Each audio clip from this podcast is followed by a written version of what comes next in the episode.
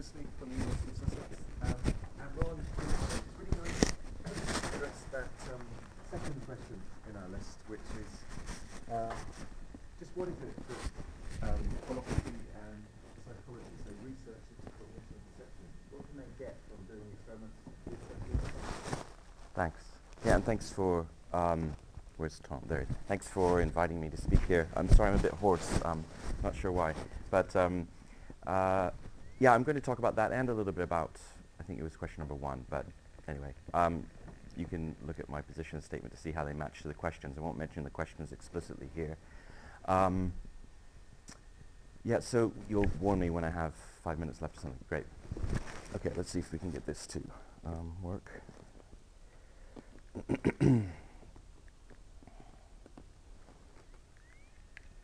Great. Okay, uh, so here's an overview of what I'll be talking about. Three things.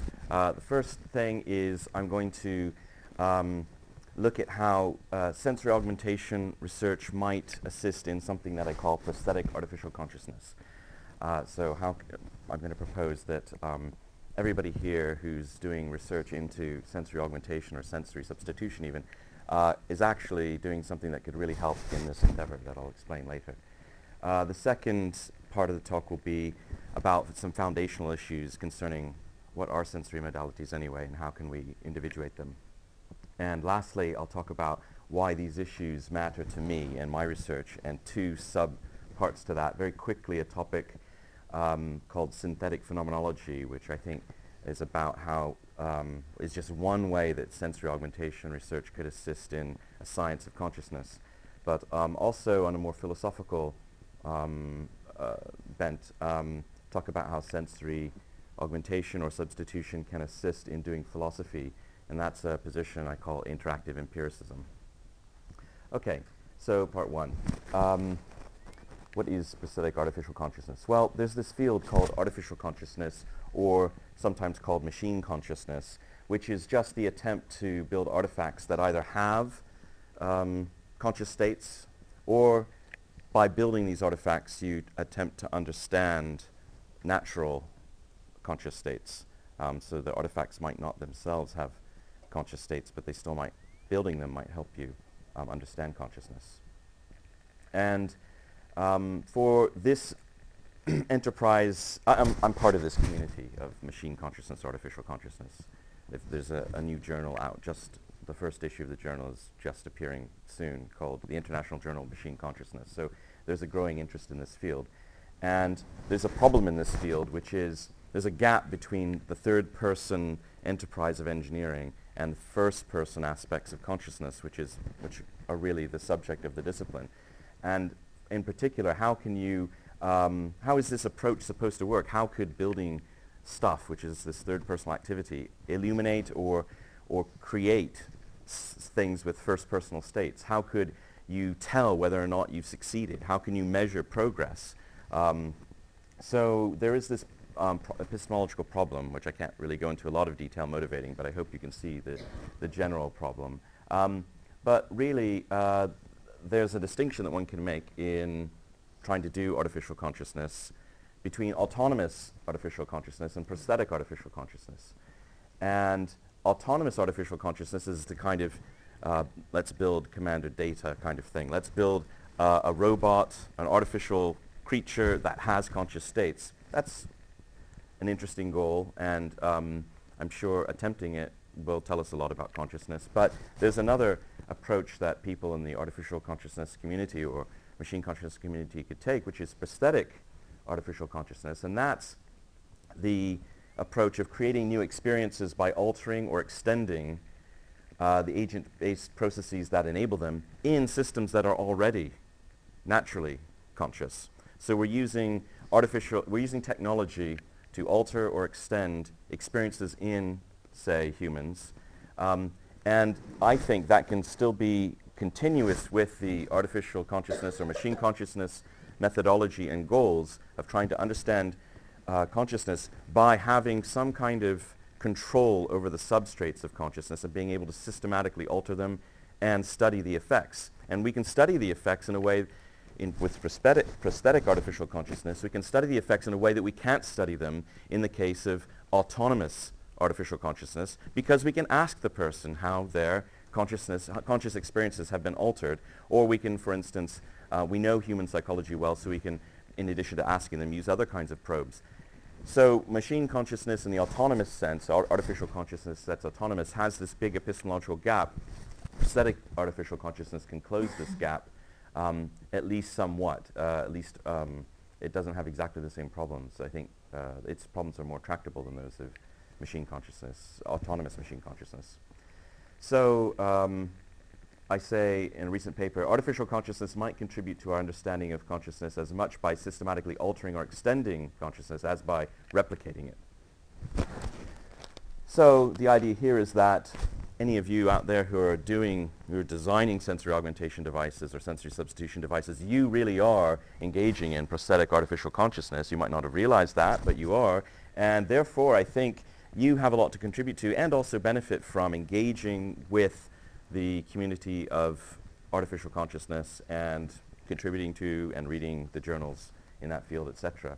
So I think there's a lot of possible cross-pollination here.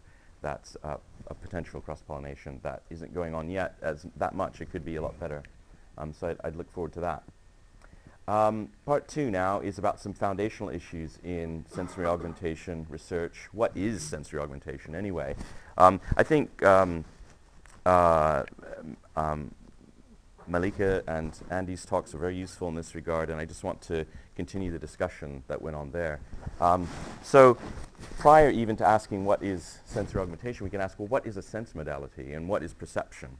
And you might think, well, come on, we must, philosophers can't be that, well, maybe you do realize that philosophers um, persist in asking the simplest questions. But um, what is perception is actually a, still a controversial issue. I mean, I was um, and not really having a clear answer to that question of what is perception can lead to some problematic views. So I was at a conference last week in honor of the late Susan Hurley, and the last speaker at the conference was um, a, uh, a, philosopher that I respect immensely, Ruth Millikan, and she presented a view in which she claimed language is a form of direct perception of the world. So when, when somebody tells you um, that um, there's some music playing in the lobby of IDS, they tell you that here, um, according to Ruth Millikan, because you understand language, you have actually perceived that there is music playing in the lobby of IDS right now. matter of fact, you heard that there is music playing in the lobby of IDS.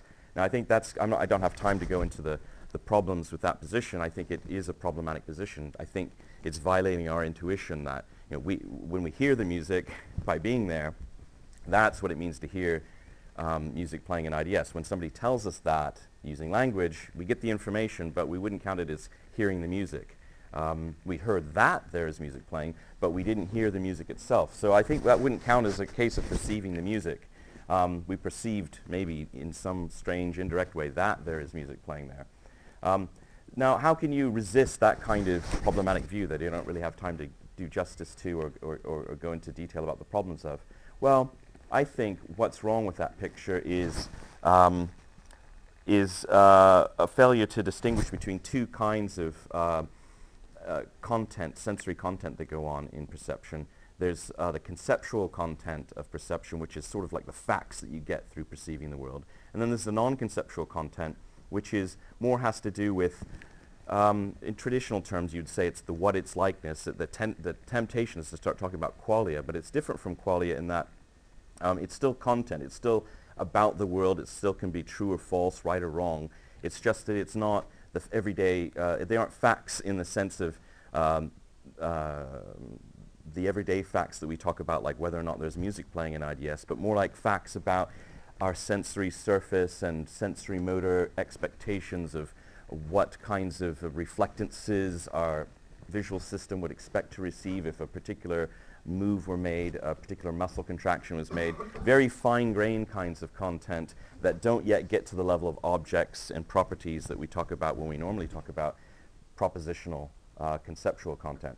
So the idea that maybe you could stop this crazy view of Millikan's and get a better idea about what perception is by saying that um, perception is a special case of when the non-conceptual contents of your experience are, they're related in a special privileged way to the conceptual contents of your experience. When I'm actually hearing the band playing in IDS or hear the music playing in the lobby of IDS, um, there's, I, I, do get the conceptual fact, hey, there's some music playing, but I do it by virtue of having non-concept experiences with non-conceptual content of a particular sort that relates to that fact. Whereas when I just hear somebody tell me that, the non-conceptual content of that experience has to do with the sound of their voice and or maybe somebody wrote it um, on uh, a real whiteboard. Maybe they wrote it there. There's music in, uh, in the lobby of IDS. You're welcome to attend. The non-conceptual content of that experience has to do with marks on a whiteboard and visual content. It doesn't have anything to do with the, um, the relationship between that non-conceptual content of what it's looked like to see that whiteboard and the fact that there's music playing in IDS is very different than the relationship between the non-conceptual content I experience when I'm actually in that room listening to the music. I think these kinds of issues are going to be very useful thinking about this relation that is the perception relation It's going to be very useful for understanding when a uh, particular technology is providing sensory augmentation or sensory substitution or something else. But um, I really don't have too much time to go into that proposal. Um, so Andy said some things about sensory modalities I found very interesting, very useful to think about. Um, so this is uh, my summary of some of the things he said at one point in his talk. He said there's this qualia-based view of, of, of sensory modalities um, that, that is the view that there's a principal distinction between them. And then one idea is that maybe we should stop trying to really look for a sharp distinction between sensory modalities and instead adopt a, a content-based view of perception where really um, perceptions and sensations are really exhausted by their the content that they provide to us. And really there's no kind of sharp distinction between such contents. Maybe, maybe, I mean, Andy put this forward rather tentatively, I think. Maybe the, um, relate the distinction between these contents is only a matter of degree, and therefore there's really no real objective distinction between sensory modalities or in any sharp sense. Um, well, I think, um, we, I think maybe we could reject that dichotomy between qualia-based views of experience and content-based user experience. I tend to agree with Andy that content's the way to go, and talking about qualia is very problematic. But I think even when you uh, try to understand perception as purely content involving, that is, putting some condition on the world, rather than these ghostly things that can't be scientifically investigated, qualia, um, I, I still think you can uh, make sense of a principled qualitative distinction between sensory modalities on that content-based view without having to embrace the problematic notion of qualia. So how could you make sense of this? How could you find principal distinctions between perceptual contents that recreates, reconstructs, at least to some degree, our intuitions that there are sharp distinctions between sensory modalities? Well, one idea might be that you can cluster together perceptual contents in according to a relation you might call imaginative or epistemic closure. So if possession of um, all the rest of these sets of perceptual contents enables you to know what it would be like to have the other one that you don't that you don't have the ability that you haven't had before, um, then that would suggest they're all in a clump. Whereas if possession of all of these perceptual contents, that is knowing what it would be like to have an experience of that perceptual content, doesn't ipso facto, doesn't by that very fact give, give you the ability to imagine what it's like to have one of these perceptual contents, then that suggests they're different sensory modalities. Yeah, it's on the next slide. This is a, a technical version of that.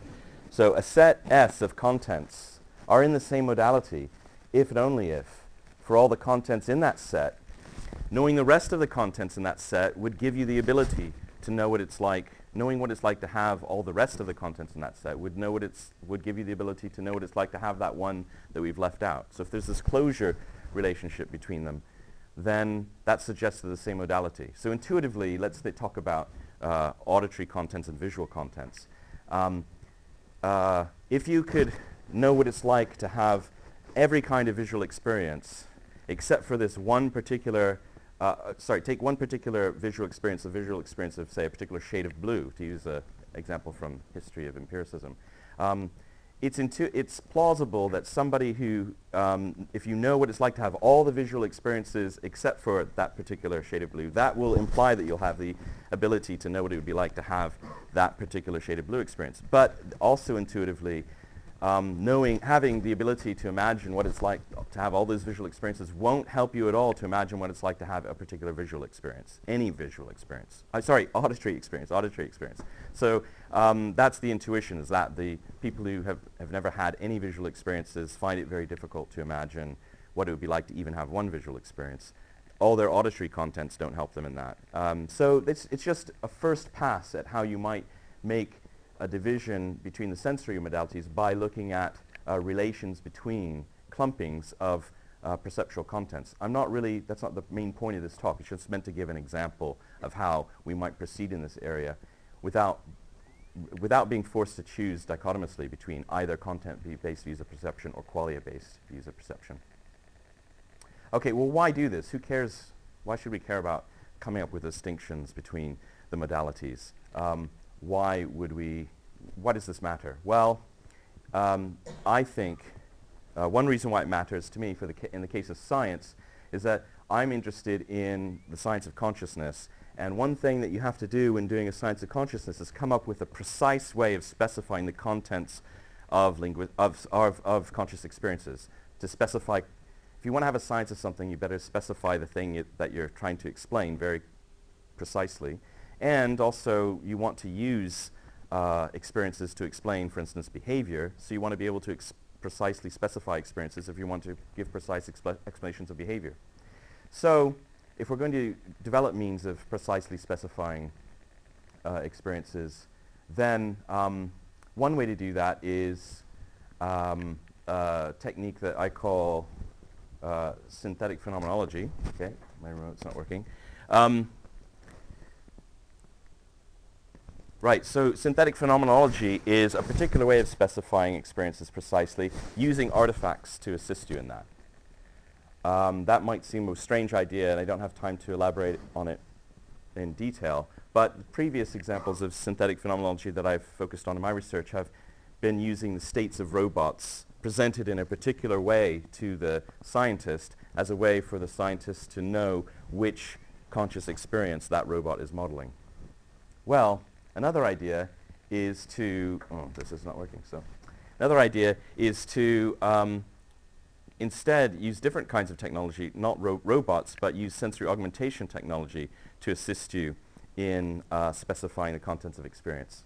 Um, for instance, the range of experiences that any given scientist might be able to have is a subjective matter about them, and yet the science of consciousness should aspire to be objective.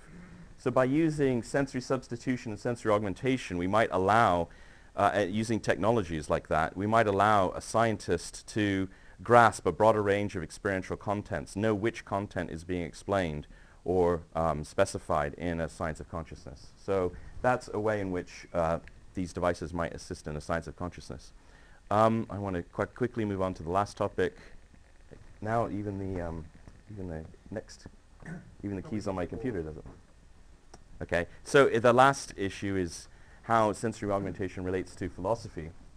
And um, philosophy is, I don't have time for all of these slides, I'm running out of time. So philosophy is basically, in the, in the view that I'm assuming here, is conceptual analysis and works with a, a stock set of concepts um, a, a basically a static set of concepts uh, and it, it, analyzes them and tries to find conceptual dependencies between them. So in, on the traditional view of philosophy, there's a sharp distinction between philosophical inquiry, uh, which is a priori, and scientific inquiry, which is a posteriori, that is empirical.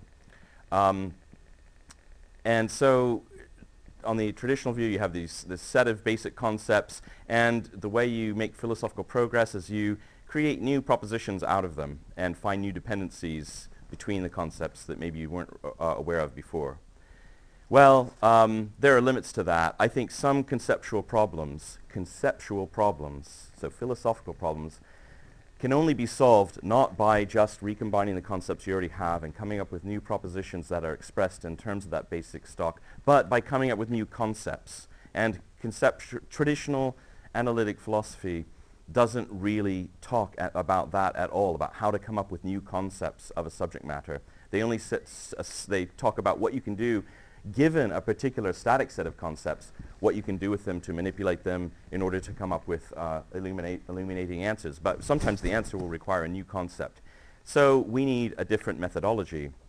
And uh, what I have uh, suggested before is that we uh, extend the philosophical method by coming up with uh, techniques using technology to extend, to give us new kinds of experience that will give us new concepts that will allow us to solve old philosophical problems about perception, consciousness, um, etc.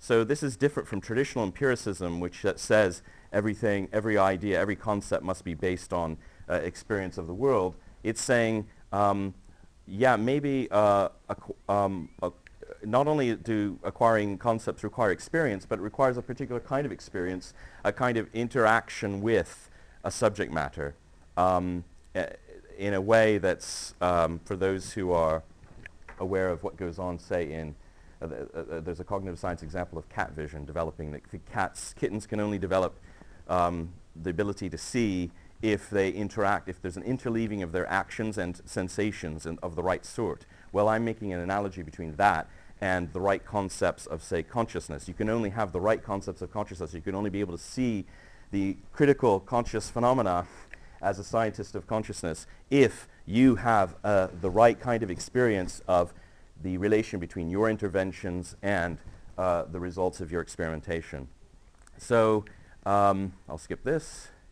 So what Aaron and Sloman and I said in 2003 was that replication or even modeling of consciousness in machines requires some clarifications and refinements of our concept of consciousness and design of, construction of, and interaction with artificial systems can itself in assist in that, th that conceptual development. Well, this is to emphasize autonomous artificial consciousness, but what, if going back to the very beginning of the talk, what I'd like to say is also prosthetic artificial consciousness can play a similar role here. So Sloman and I didn't think about that in our example in 2003, but the same process um, applies. The idea, if you build prosthetic artificial consciousness devices, that might allow you to develop your uh, concept of consciousness. So um, I'll skip this.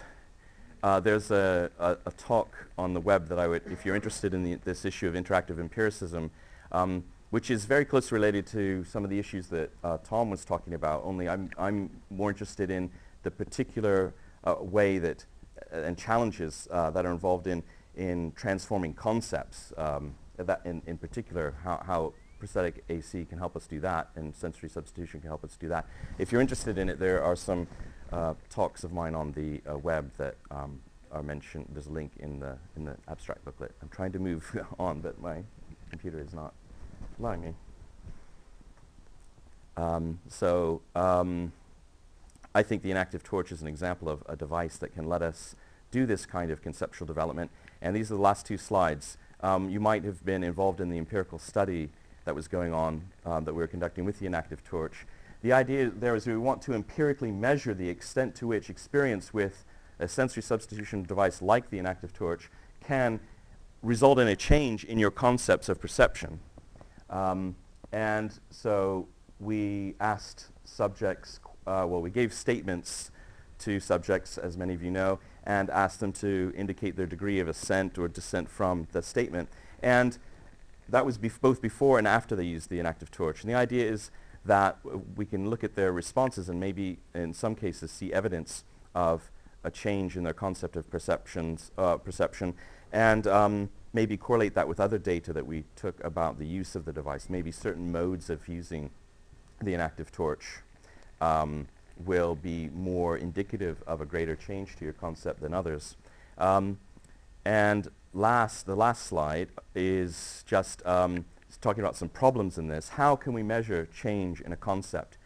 The, if, if what I said before was true, then you can't just ask people, how has your concept of perception changed? Because if they can linguistically express the change in their con concepts, then really that's a case of the propositional conceptual change that I said wouldn't, isn't sufficient for resolving some uh, changes, some resolving some conceptual problems in philosophy, but rather maybe we can ask them questions, but look for the non-propositional effects on their responses. So not just what they say, but how quickly they say it, or the degree of confidence that they express in what they say, or the degree of assent or dissent in what they say.